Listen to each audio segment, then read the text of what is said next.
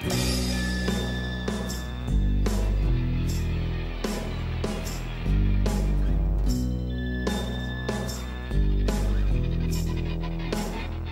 listening to Black Sun, a podcast created for the Institute of Anxiety by Karel Veselý.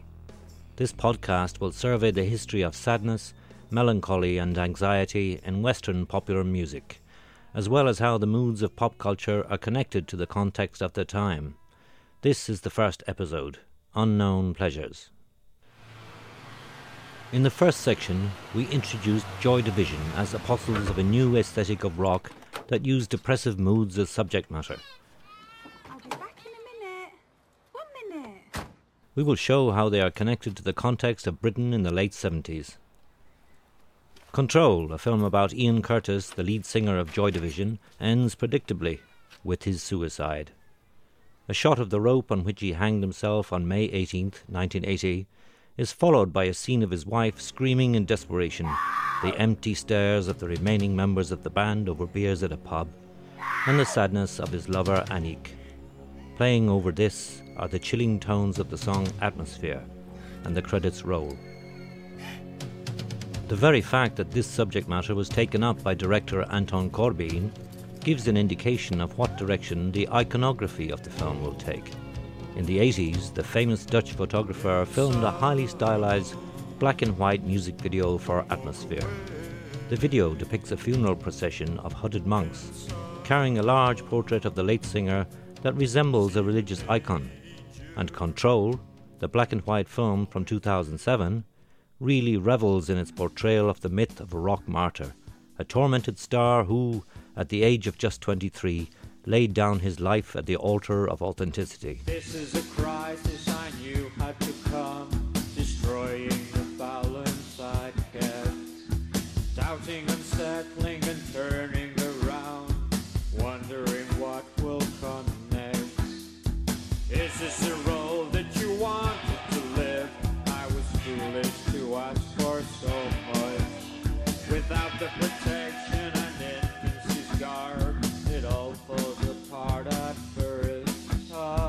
At the time of Curtis's death, Joy Division had recorded its second album, which came out two months later under the name Closer, and which can quite easily be read as the singer's suicide note. In the lyrics of The Eternal, the narrator watches a funeral procession. On Passover, Curtis sings about a coming crisis that he won't be able to overcome, while in 24 Hours, he recapitulates the epiphany of someone who has discovered that he's hit a dead end in his life. So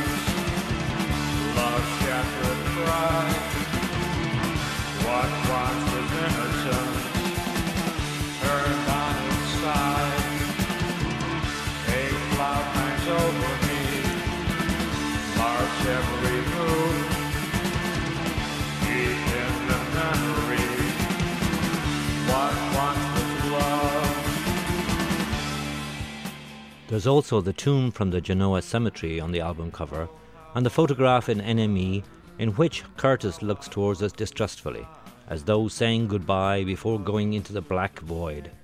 The singer's unfortunate fate was reported in various outlets. Ian Curtis has died. What do, what do you mean? What do you mean? He's hanged himself. He was found at his home this morning. Then, a month after his suicide, the single Love Will Tear Us Apart was released.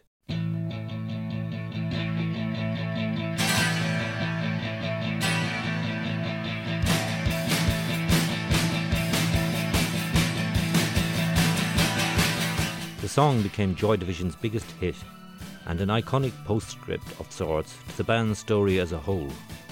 His wife Deborah had the title of the song, an ironic take on the message of Neil Sedaka's pop hit Love Will Keep Us Together, carved into his tombstone. In fact, it was her book about her life with Ian, published in the mid 90s, Touching from a Distance, that served as a model for the film and dominates the narrative of the singer's life to this day.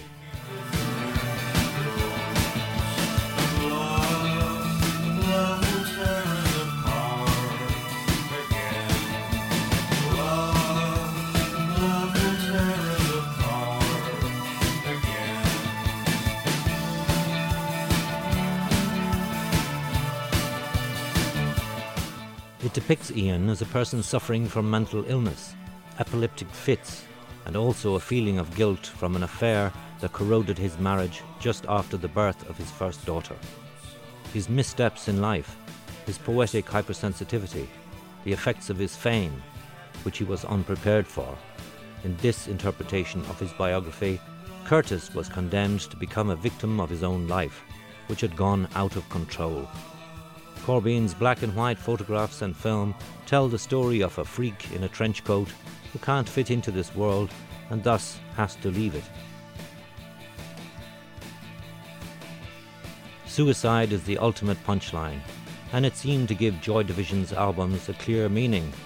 It linked their existential lyrics with their singer's torn soul.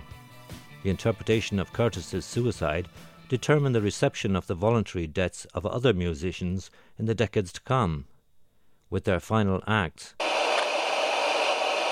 Kurt Cobain, Elliott Smith, Michael Hutchence, Mark Linkous, and Chester Bennington fit into the same romantic ideal of the suffering artist.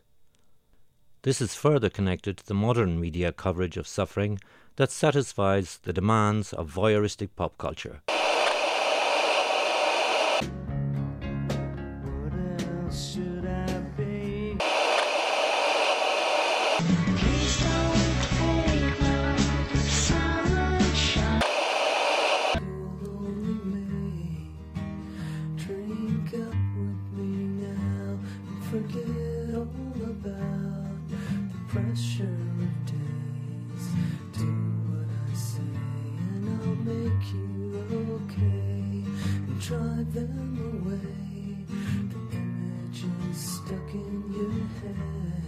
Want to be moved by tragic stories and forget that there are real people behind them.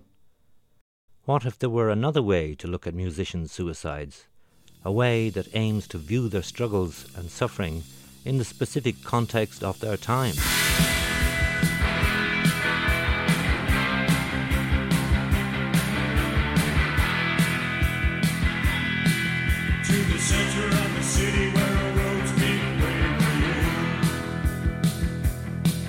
When Joy Division released their debut album, Unknown Pleasures, in 1979, British critics didn't really know where to start with it. It was as though, instead of punk anger towards the world, Curtis and company aimed their blade of hatred against themselves. Music journalism didn't have any comparisons for such self destructive moods. One potential key to the album, however, appeared in John Savage's review in Melody Maker which linked the claustrophobia of the recording to the place where it was created. Joy Division's spatial circular themes and Martin Hannett's shiny Waking Dream production gloss are one perfect reflection of Manchester's dark spaces and empty places. It could be anywhere. Manchester, as a, if not the, city of the Industrial Revolution, happens only to be a more obvious example of decay and malaise. Manchester is the scene of Joy Division's dark states. The band's home city has an interesting history. It expanded during the Industrial Revolution in the last quarter of the 18th century and transformed into a metropolis. In the post war years of the 20th century, however, it became a victim of post industrialization factories went bankrupt, and prosperity gave way to unemployment. Dark post industrial visions make their way into the music of other local bands as well, such as The Fall.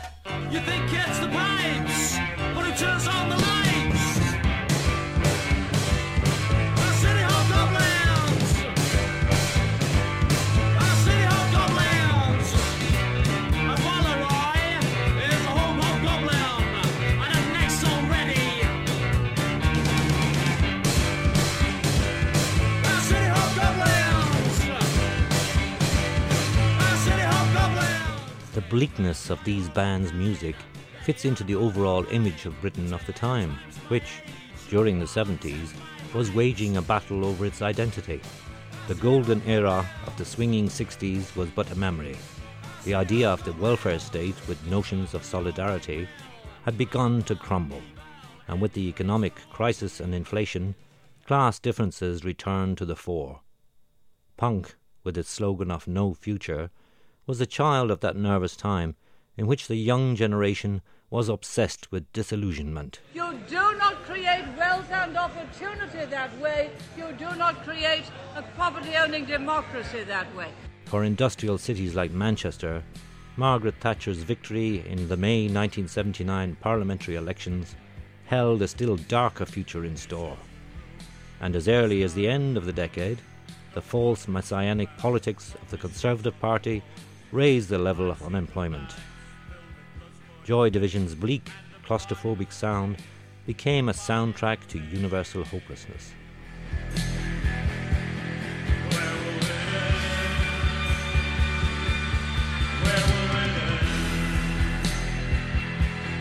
Where will we end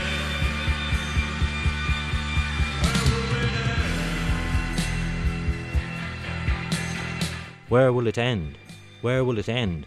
sings Curtis in Day of the Lords.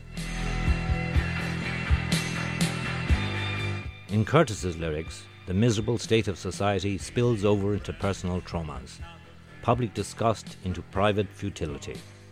With a bit of cruel exaggeration, we can ask, in that era, what option did the singer really have other than suicide?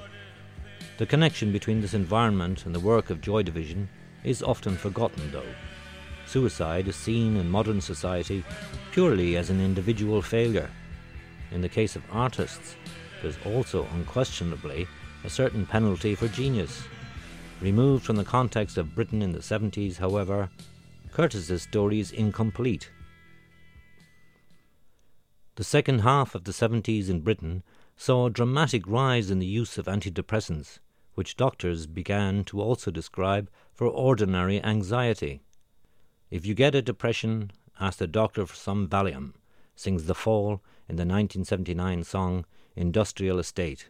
A Hopeless Time produced music as hopeless as that played by Joy Division on Unknown Pleasures and Closer.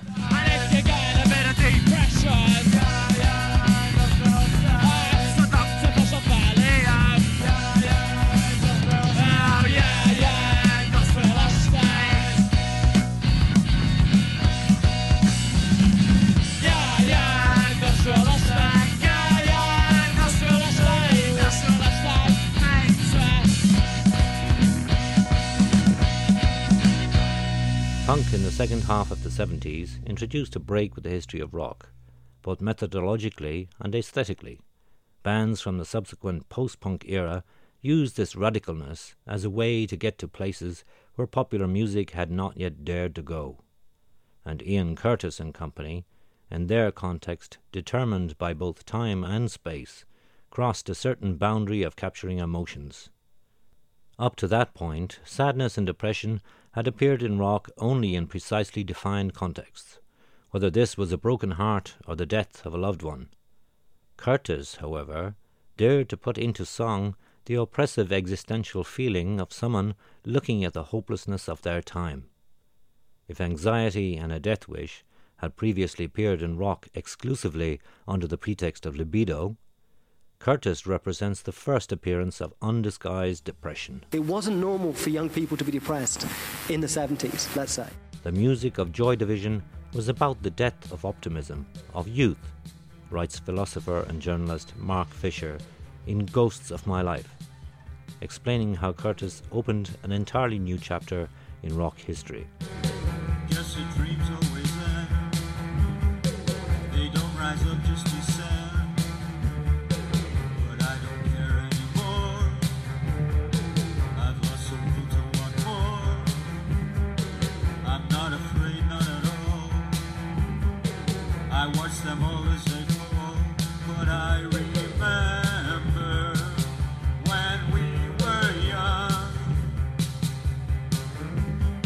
Guess your dreams always end.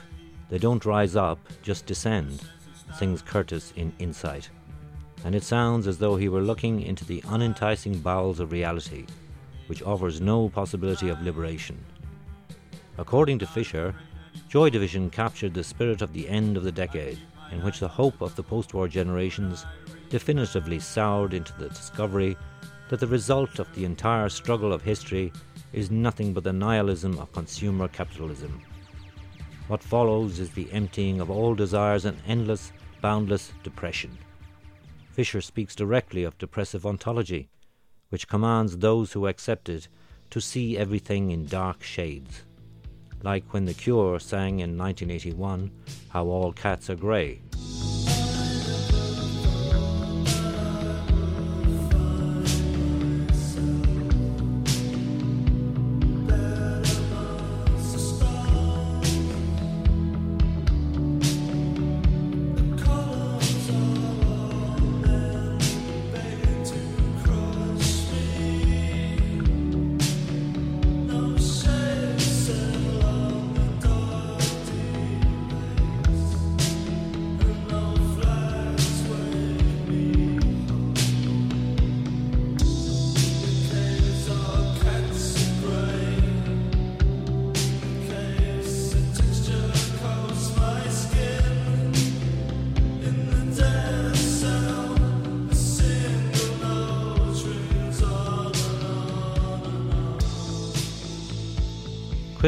Describe Joy Division's music as gothic rock, and in the early 80s this term became identified with a whole new genre.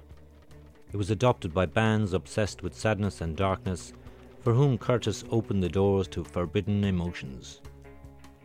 The scene took shape around the Batcave nightclub in London's Soho district, from which it also borrowed a style of clothing dominated by leather and the colour black.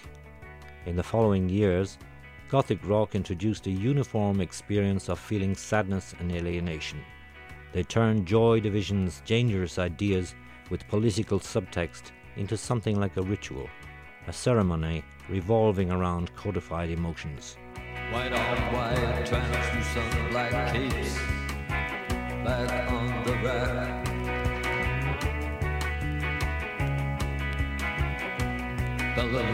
Is dead. The bats have left the bell tower. The victims have been bled. Red velvet lines. The black box. Bela Lugosi's dead. The forefather of Gothic rock is glam rock, a phenomenon of the 70s that served as a definitive end to the phase of rock music's history connected to the countercultural revolution of the 60s.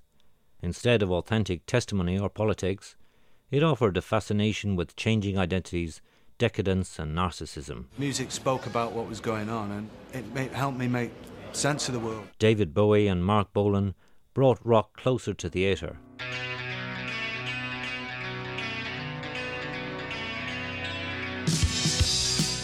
In the 80s, echoes of glam rock returned in gothic rock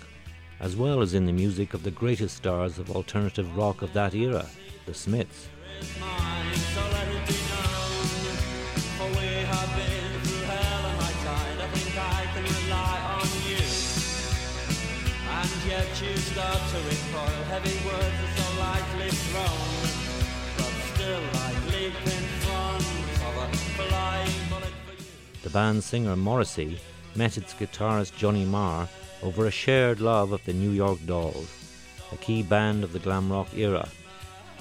From the era of glitter and makeup, they took theatricality and an ironic distance devoid of political charge and added to it melancholy and hopelessness as a sign of the times. Their portrayal of depression, though, was a little different from that of Joy Division. I stole and I lied and why because you asked me to.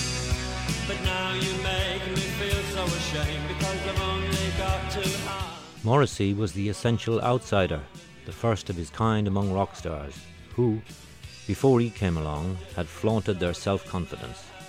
When the Smiths came onto the scene in 1982, the charts were dominated by synth pop groups with zero emotion. All he needed to do was take the anxiety experienced by the first generation of Thatcherite capitalism founded on individualism and transfer it into lyrics that were easy to identify with. The Smiths' discography is full of stories of outsiders suffering under the weight of the world.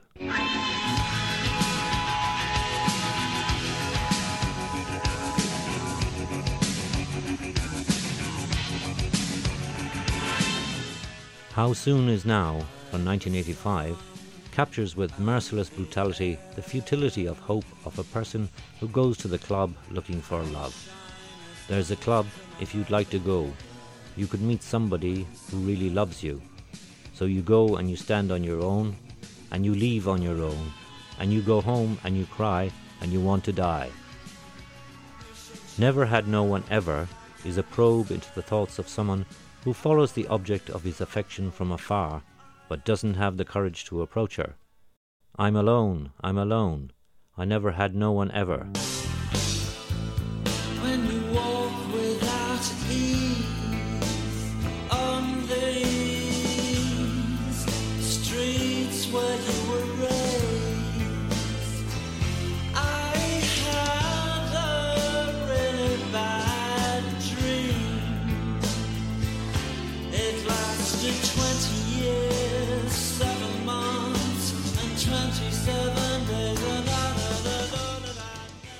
Journalist once asked Morrissey what the happiest day of his life was. He responded that it was May 21st, 1959, which, as was apparent to those acquainted with his life, was the day before his birth. When we add to that Morrissey's somewhat theatrical vocals, we approach a kind of grotesqueness.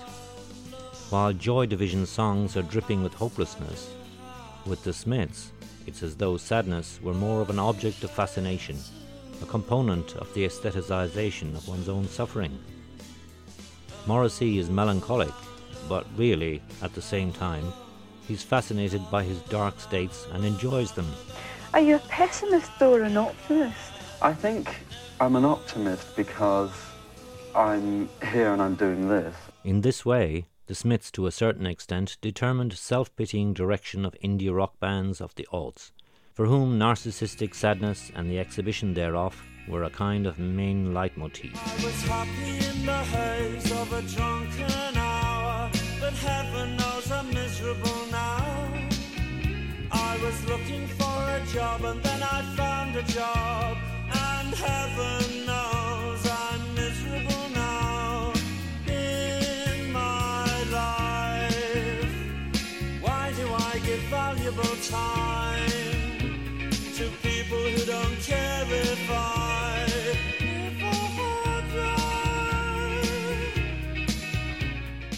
With Joy Division, desires are unmasked as useless, and fulfilling them doesn't lead anywhere.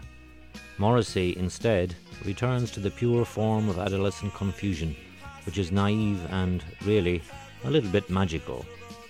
At the same time, though, the Smiths' music has something retrograde in it. For example, they were the first band in the independent scene for a long time to look not into the future, but backwards to the golden and uncomplicated times of rock and roll. If post punk around 1980 was in reality a denial of the rock ethos, an attempt to break free of a limiting tradition, the Smiths returned to it with joy.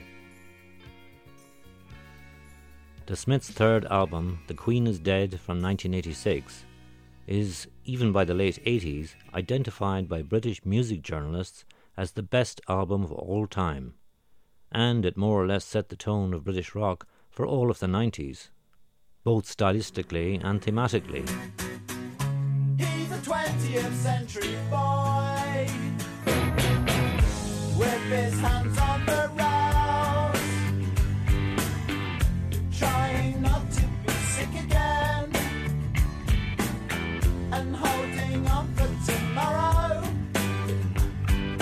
Bands from the Stone Roses and Oasis to Blur and Pulp return constantly to the same feeling of an idealized England of the past, which, however, has been lost in the onslaught of modernity. It is a virus with which Morrissey infected the scene, looking into the past for a cure for his depression.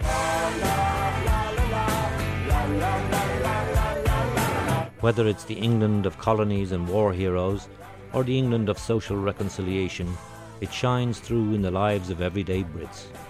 Nonetheless, one can relate to it as a whole only through nostalgia. Like Blur, for example, does on the albums Modern Life is Rubbish and Parklife, celebrating the remnants of the good old English identity hidden in the lives of everyday people. It is this historical sense of loss that births Britpop, an imaginary musical genre used by music journalists to describe a wave of bands from the British Isles returning to British identity. Later, in the second half of the 90s, Britpop became the ideological backbone of the Cool Britannia campaign, whose goal was to sell the world on the old England in a new package. Here is the foot tapping, pop loving, he's got nice hair, Tony Blair. But for now, we're still in the mid 90s. Britain believed then that it could once again relive the marvellous time of the 60s. Tony Blair, the self confident leader of the left, was to be the new Harold Wilson, the architect of the welfare state.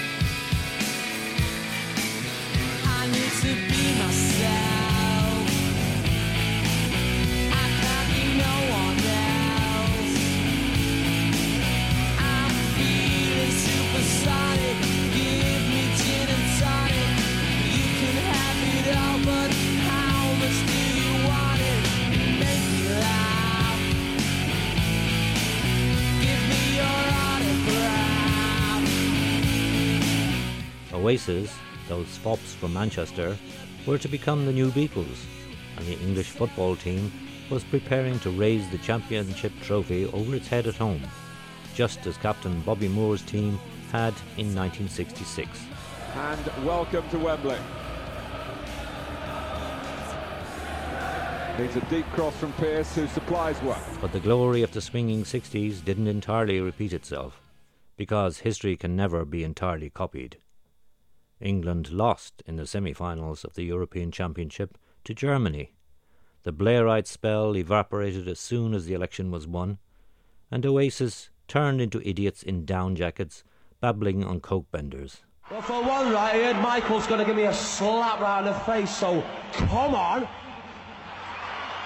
And for another, I'd just like to say, um, sausages. Morrissey's dream of returning to the womb of good old England was definitively extinguished in the second half of the 90s, when the neoliberal prescriptions of the New Left opened the door to the further division of society into winners and losers. Later, in the new millennium, increasing income inequality mutated into a new wave of nationalism and led all the way to Brexit.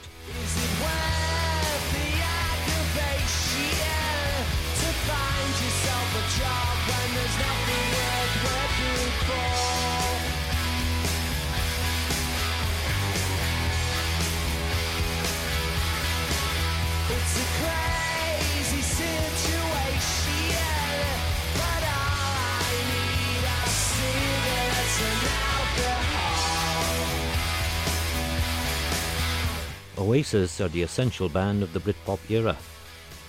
The Gallagher brothers came from a working class family in Manchester, that is, the same city that gave birth to Joy Division. After a series of singles in spring 1994, they became the most celebrated new band in Britain, and their debut, Definitely Maybe, enjoyed record sales. It's as though they found in that album their own cure to Curtis's post industrial depression, copying the rock and roll hedonism of pub rock. Maybe something in the world's rotten, but it's better to wash that feeling away in the bar. Is it my imagination, or have I finally found something worth living for? I was looking for some action, but all I found was cigarettes and alcohol. They sing in Cigarettes and Alcohol.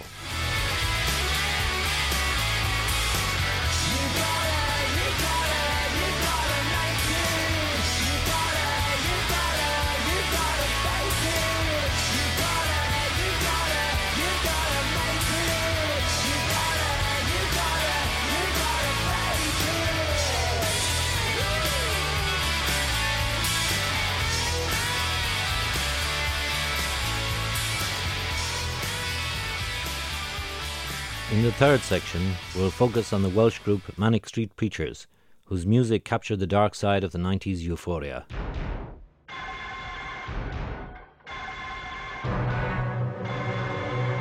The force has come. On the very day that fans lined up outside stores for Definitely Maybe, another album came out. One which provides a somewhat different view of early 90s Britain than Oasis's. Manic Street Preachers' The Holy Bible.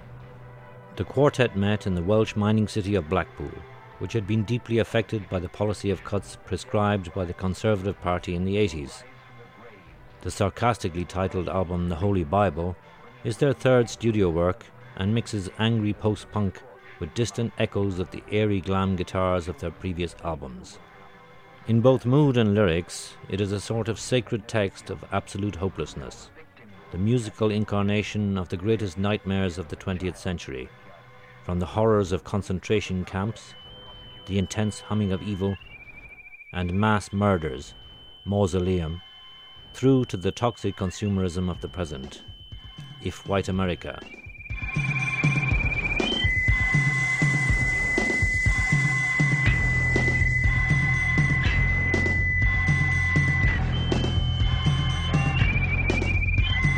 However, the album also captures the inner mental struggle of lead lyricist Richie Edwards, who was hospitalized for psychiatric reasons while the album was still under preparation.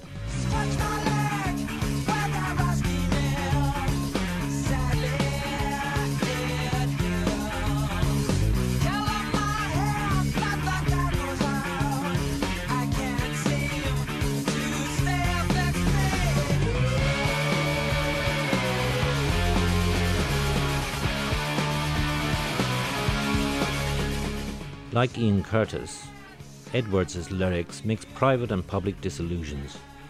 The opening song, Yes, uses the metaphor of prostitution and the act of selling oneself that all of us must undergo on the free market. Other factors responsible for societal evils are the ideal of beauty instilled by the media. She is suffering, and four stone seven pounds, and infection with the American way of life, if white America. Die in the summertime is exactly like a suicide note. At other points, Manic Street Preachers look into the past and, in portraits of mass killers or images of the Holocaust, look for the failure of humanity as a concept that can guide life on earth. Just like the lyrics of Joy Division's albums, those on the Holy Bible give no hope whatsoever for a change. On their cult album, the band that, from the very outset, forbade themselves from writing even a single love song, offers no light at the end of the tunnel.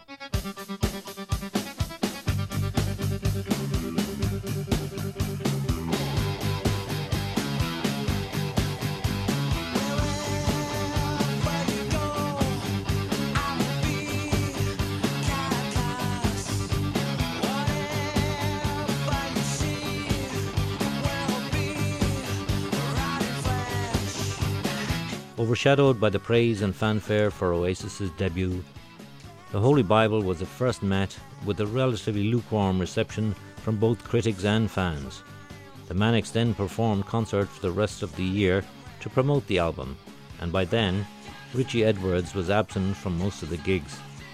He was supposed to fly to the US with bassist Nicky Wire on a promotional tour on February 1st, 1995, but on that day, he disappeared without a trace. It's a similar story to that of Ian Curtis, who, on the day of his death, was also scheduled to fly off for a tour with Joy Division. It's as though the image of America, some kind of promised land for rock where both bands should have broken through, descended like a shadow over the fate of the two British musicians. Unlike that of Curtis, Edwards's body was never found, and he was only declared legally dead 13 years later. In early 1995, the rock scene was still fresh from the shock of Kurt Cobain's suicide, April 5, 1994, which led to a cycle of laments and adoration, as in the case of Ian Curtis some 15 years earlier. Nirvana, too, almost immediately released a posthumous album, Unplugged in New York, which solidified Cobain's image as a fragile, suffering artist who was unable to bear the paradox of his fame. Nirvana, just like Joy Division, got torn from the context of the grunge scene and taken to an entirely different place, to the interstitial space of dead rock icons existing outside of the circumstances of their time. In disappearing, Richie Edwards left some hope that he might still someday reappear, and thus rejected a similar transformation into a clearly interpretable icon. The effect on his legacy was confusing, unsettling, and liberating all at the same time, perhaps exactly as he himself imagined it. According to journalist David Stubbs, Brits in the 90s lived under the impression that the fall of the Iron Curtain had put a definitive end to the traumas of a world defined by the Cold War and brought an end to the rigid distinction between right and left in politics. Tony Blair was supposed to become the pioneer of a centrist New Left politics that cast away an allegedly outdated ideology and replaced it with a promise of never ending prosperity. On the Holy Bible, however, the Manics reject the triumphalism of the era. Instead of the optimistic end of history, they prophesy apocalypse. In many ways, really, their portrayal of political and existential downfall and the inability to learn from history defines the nightmares of the first two decades of the new millennium, from September 11 to the economic crisis and Brexit.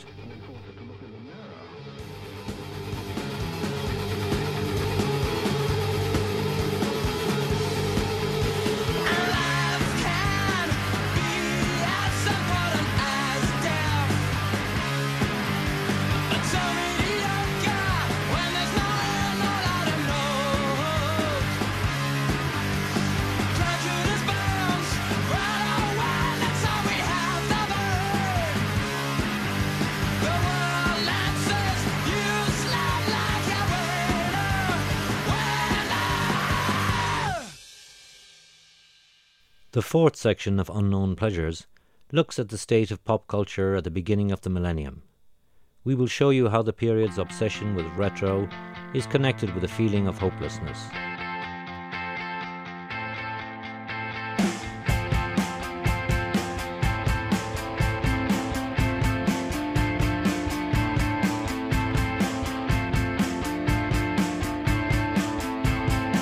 Optimism of the 90s, kicked off by the fall of the Iron Curtain in 1989, ended precisely on September 11, 2001, with the terrorist attack on the United States.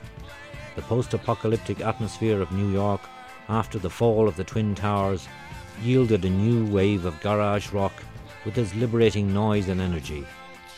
The return of raw guitar riffs started off the Strokes' debut, titled Is This It? Which, symbolically, was first issued on vinyl, precisely on September 11, 2001. At that time, an exciting new band grew up from the breeding ground of New York almost every month. The Strokes were followed by the Yeah Yeah Yeahs, Liars, and The Rapture, and the sensation of the year in 2002 was Interpol with their album Turn On the Bright Lights. Their hymnic refrains were balanced out by the sound of rusty guitars and claustrophobic production. The first reviews were clear Interpol is the reincarnation of Joy Division, a fact also affirmed by the voice of singer Paul Banks, which bore a resemblance to that of Ian Curtis with his controlled madness and dark lyrics.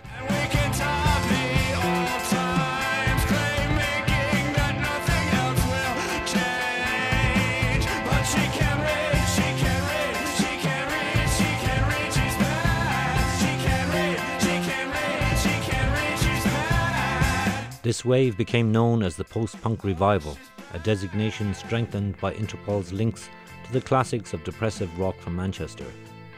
The word revival, at first used somewhat ironically, turned out to suit the New York bands from the beginning of the millennium very well. Indeed, each can be broken down fairly well into specific inspirations and influences from the history of rock music, sometimes to just one the Strokes and television sometimes to a whole mosaic. I always used to call it record collection rock. It's an approach that really gels, that really blossomed with the internet, explains music journalist Simon Reynolds in the book Meet Me in the Bathroom, linking the aesthetic of LCD Soundsystem with the culture of internet downloaders who, thanks to new technological advances, managed to absorb the entirety of rock history into a single moment on piracy networks like Napster and Soulseek. The hipster underground, it, equally people are just, you know, mining the, the past, mining the six, 60s, the 70s, the 80s. It was Reynolds who provided the diagnosis of a culture obsessed with the past in his 2011 book Retromania. At the beginning of the millennium, nostalgia for the past became a common and universal feeling in the Western world. It has its roots in the West's gradual loss of both economic and political dominance after September 11 and the financial crisis seven years later, but is also connected with the rapid technological revolution that has put artifacts of the past just a click away. According to Reynolds, contemporary pop no longer reflects reality, but just combines earlier affections of reality. Could it be that the greatest danger to the future of our music culture is its past? asks Reynolds in the introduction to Retromania. This, really, could be the greatest rebuke to the New York bands from the post punk revival. All in all, they were interesting right up to the moment when you listened to their predecessors from the late 70s and early 80s, from whom they stole shamelessly. This, though, was the spirit of the time, which in the aftershock of September 11 began to turn extensively to the past. So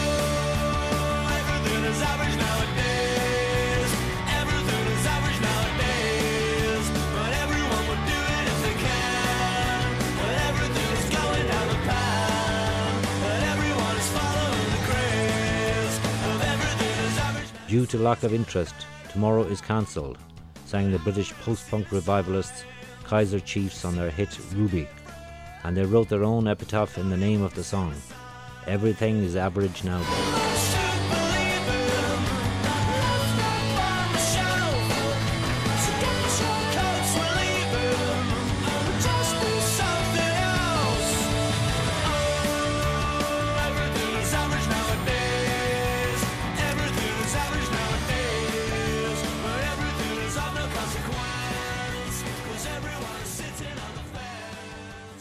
In his 2014 book, Ghosts of My Life, philosopher and journalist Mark Fisher suggests a small thought experiment. Imagine any record released in the past couple of years being beamed back in time to, say, 1995 and played on the radio. It's hard to think that it would produce any jolt in the listeners. On the contrary, what would be likely to shock our 1995 audience would be the very recognizability of the sounds. Would music really have changed so little in the next 17 years? As Fisher puts it, it is the very sense of future shock which has disappeared. Beaming it back to 1994, what would happen uh, if people heard that music in 1994?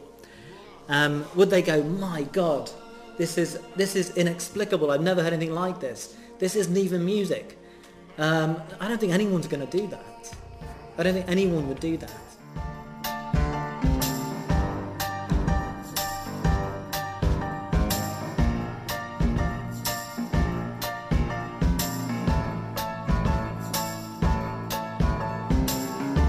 Fisher's diagnosis of the era is uncompromising. The neoliberal erasure of the feeling of solidarity and security created a compensatory hunger for cultural certainties. Those who had previously been the vehicles for ideas for change, students and artists, were turned into an exhausted and overstimulated precariat. And with the rise of the all pervasive internet, culture lost its electrifying eroticism in the broadest sense of the word. What's more, the political system presents itself as the culmination of history, and thus tries to freeze the arrow of time at a single point. When there's no future we can relate to, the evolution of culture has come to a stop as well.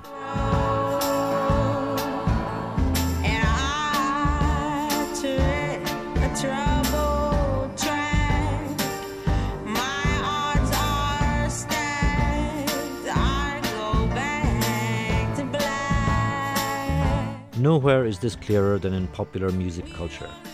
It was through the mutations of popular music that many of those of us who grew up in the 1960s, 70s, and 80s learned to measure the passage of cultural time, writes Fisher, pointing out that the element of otherness has totally disappeared from contemporary pop. In earlier times, music played a leading role as a messenger of a new vision of culture.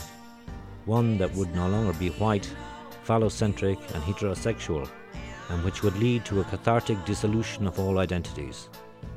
On the contrary, we in the 21st century are witnesses to the exact opposite. Pop has merged with reality and is dominated by the reality television format. Its principles penetrate into the careers of stars who emerge from the people, whose washable ordinariness evokes figures from clothing company catalogues.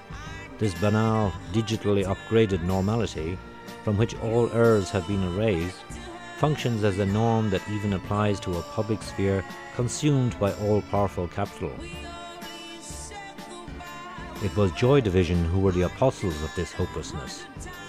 They did not yet seem to be able to formulate it precisely on a political level, but on the existential level, they managed it perfectly. In the fifth section of Unknown Pleasures, we will focus on the penetration of depression into contemporary electronic music.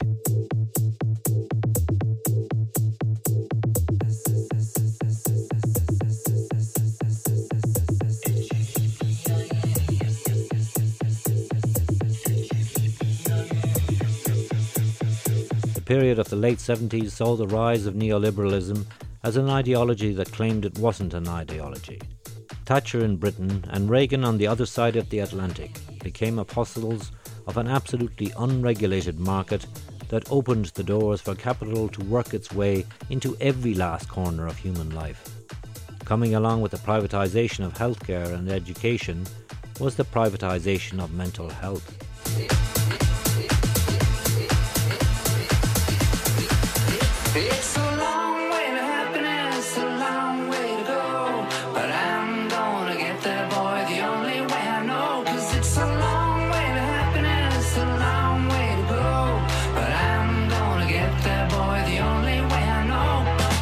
Maybe it's a coincidence and maybe not, but the same period saw the formation of the theoretical views of mental health that determine how depression and sadness are thought of to this day.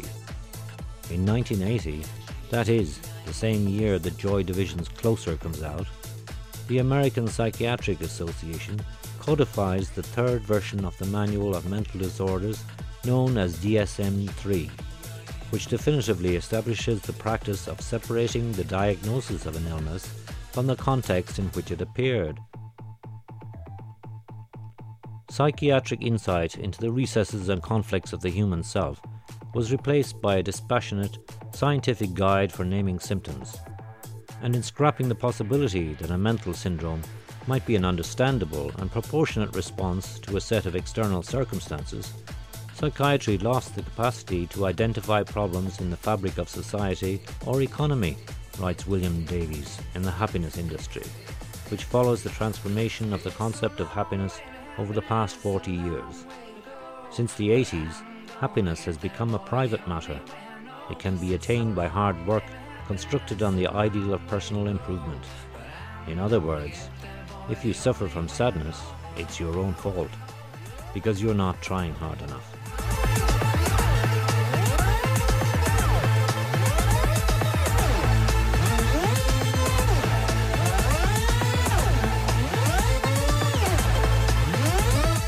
The 80s cleared the path for a new type of society, a society that no longer exists. There is no such thing as society. There are individual men and women, and there are families. And no governments can do anything except through people, and people must look to themselves first. Margaret Thatcher declared this in a 1987 interview with the magazine Woman's Own, and thus defined the religion of individualism. The fall of the Iron Curtain codified this version of society as the only correct one, and as it did, any political ideas with a whiff of solidarity or egalitarianism evaporated away. Anyone can be a winner, the official ideology of neoliberalism preaches. It's no wonder that in this period, the use of antidepressants and anti anxiety medication, that is, pills simulating individual happiness, increases several times over. Depression is a serious medical condition that can take so much out of you. I feel like I have to wind myself up just to get out of bed. Then, well, I have to keep winding myself up to deal with the sadness, the loss of interest, the trouble concentrating, lack of energy. The penetration of capital into every aspect of human life and the total individualization of everything inevitably has a reflection in pop culture as well. A negative one, of course. Mark Fisher refers to the past three decades as a period of the slow cancellation of the future. Pop culture has experienced a crisis of the imagination, which maintains the fixed impressions that things can't be any different than they are now. This corresponds to the feelings of someone who suffers from depression and is incapable of looking outside of their momentary state. Life frozen in time. Melancholy and sadness become something like an adaptive strategy for surviving in the modern world.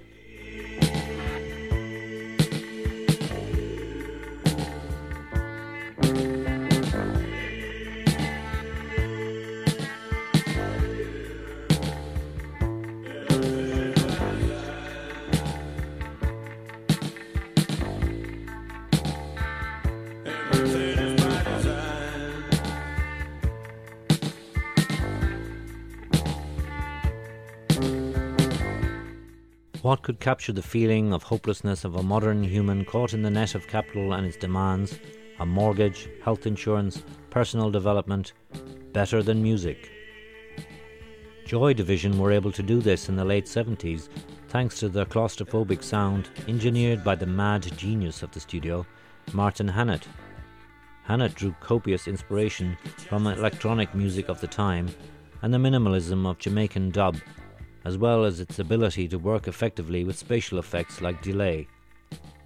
The sparse repetition of Bernard Sumner's riffs and Peter Hook's elastic bass together painted a picture of a desolate post industrial Manchester.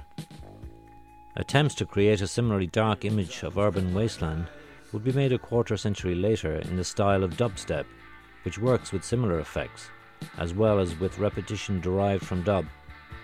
The culture of electronic dance music had its formative years in the late 80s and early 90s. The rave scene, with its illegal parties and emphasis on collectivism, was a reaction to the individualism of the time, aided as well by the use of ecstasy, which evokes feelings of empathy towards others. The first half of the 90s was infected with a rave euphoria and hope that another world is possible. As dance music went mainstream, it became dominated by boundless hedonism, devoid of any political subtext. In the latter half of the 90s, the mood on the dance floor began to tip over into a dark paranoia.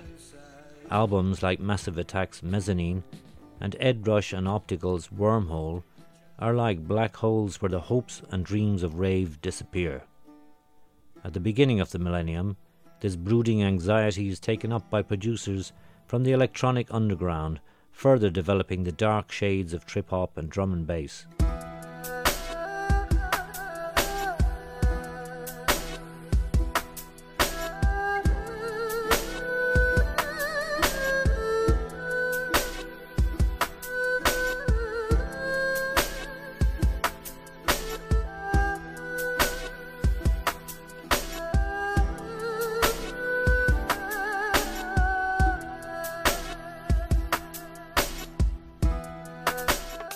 Sounds exactly how Croydon looks.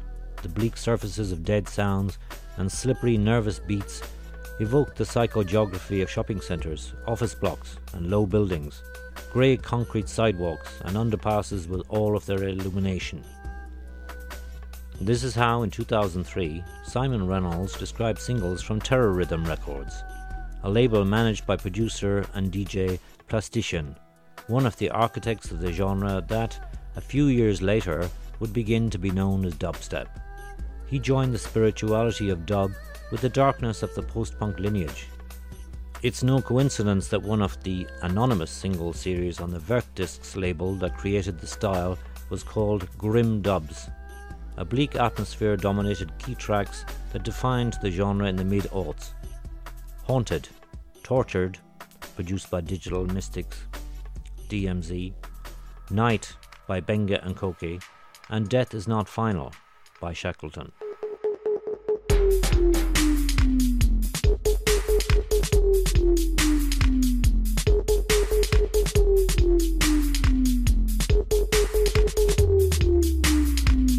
Later in the teens, dubstep got co opted by the music industry and changed into a cheap exhibition of wobble effects.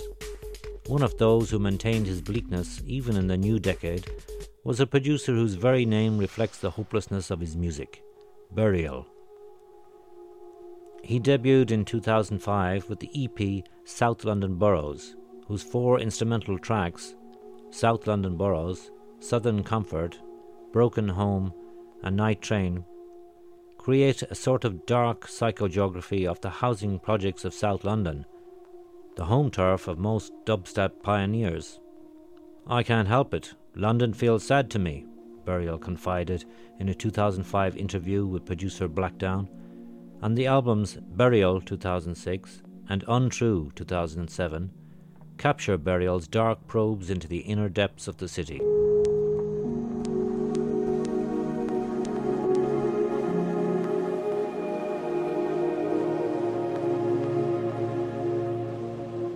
Instrumental music defies clear interpretation. The key to Burial's compositions are the names of his tracks. In addition to urban spaces, distant lights, street halo, night market, they evoke lonely souls lost in the nets of the modern metropolis controlled by capital. Truant, rival dealer, loner, rough sleeper. In an article for the website Pitchfork, journalist Simon Reynolds connects the desolateness of Burial's music with the visions of Joy Division. According to him, the anonymous London producer is the child of the new Labour era, which is essentially the extension of Margaret Thatcher's post socialist vision for Britain deep into the 21st century. Workers increasingly submitted to flexible employment, no guaranteed number of hours per week, last minute notifications that left employees in a permanent state of anxious uncertainty. Welfare became a punitive system designed to push people into the job market.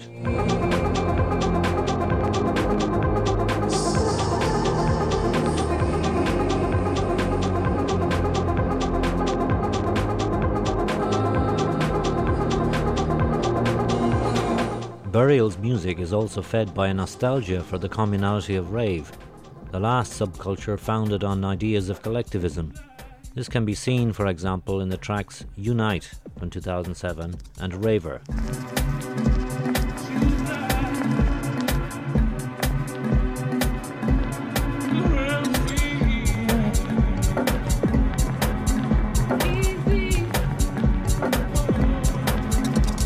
Rave was a reaction to the fragmentation of society under Thatcherism, doped up on ecstasy and cyberculture ideas, promising a marvelous sci fi future. Burial's music is a literal funeral for these lost futures, which appear as ghosts. The promised future never came to pass. Instead, we are condemned to live forever in the stopped time of a neoliberal paradise that has transformed into a nightmare. Burial's music has resonances of the dark shadow cast on modern human existence by a system founded on individualism, competitiveness, and the constant need to improve oneself. The feeling of futility when you come face to face with capital ends either in the nostalgia of mass pop culture or in the melancholy and sadness of an alternative that saw futility in all efforts. Joy Division, The Smiths, Manic Street Preachers, and Burial all tried to capture this feeling in their music.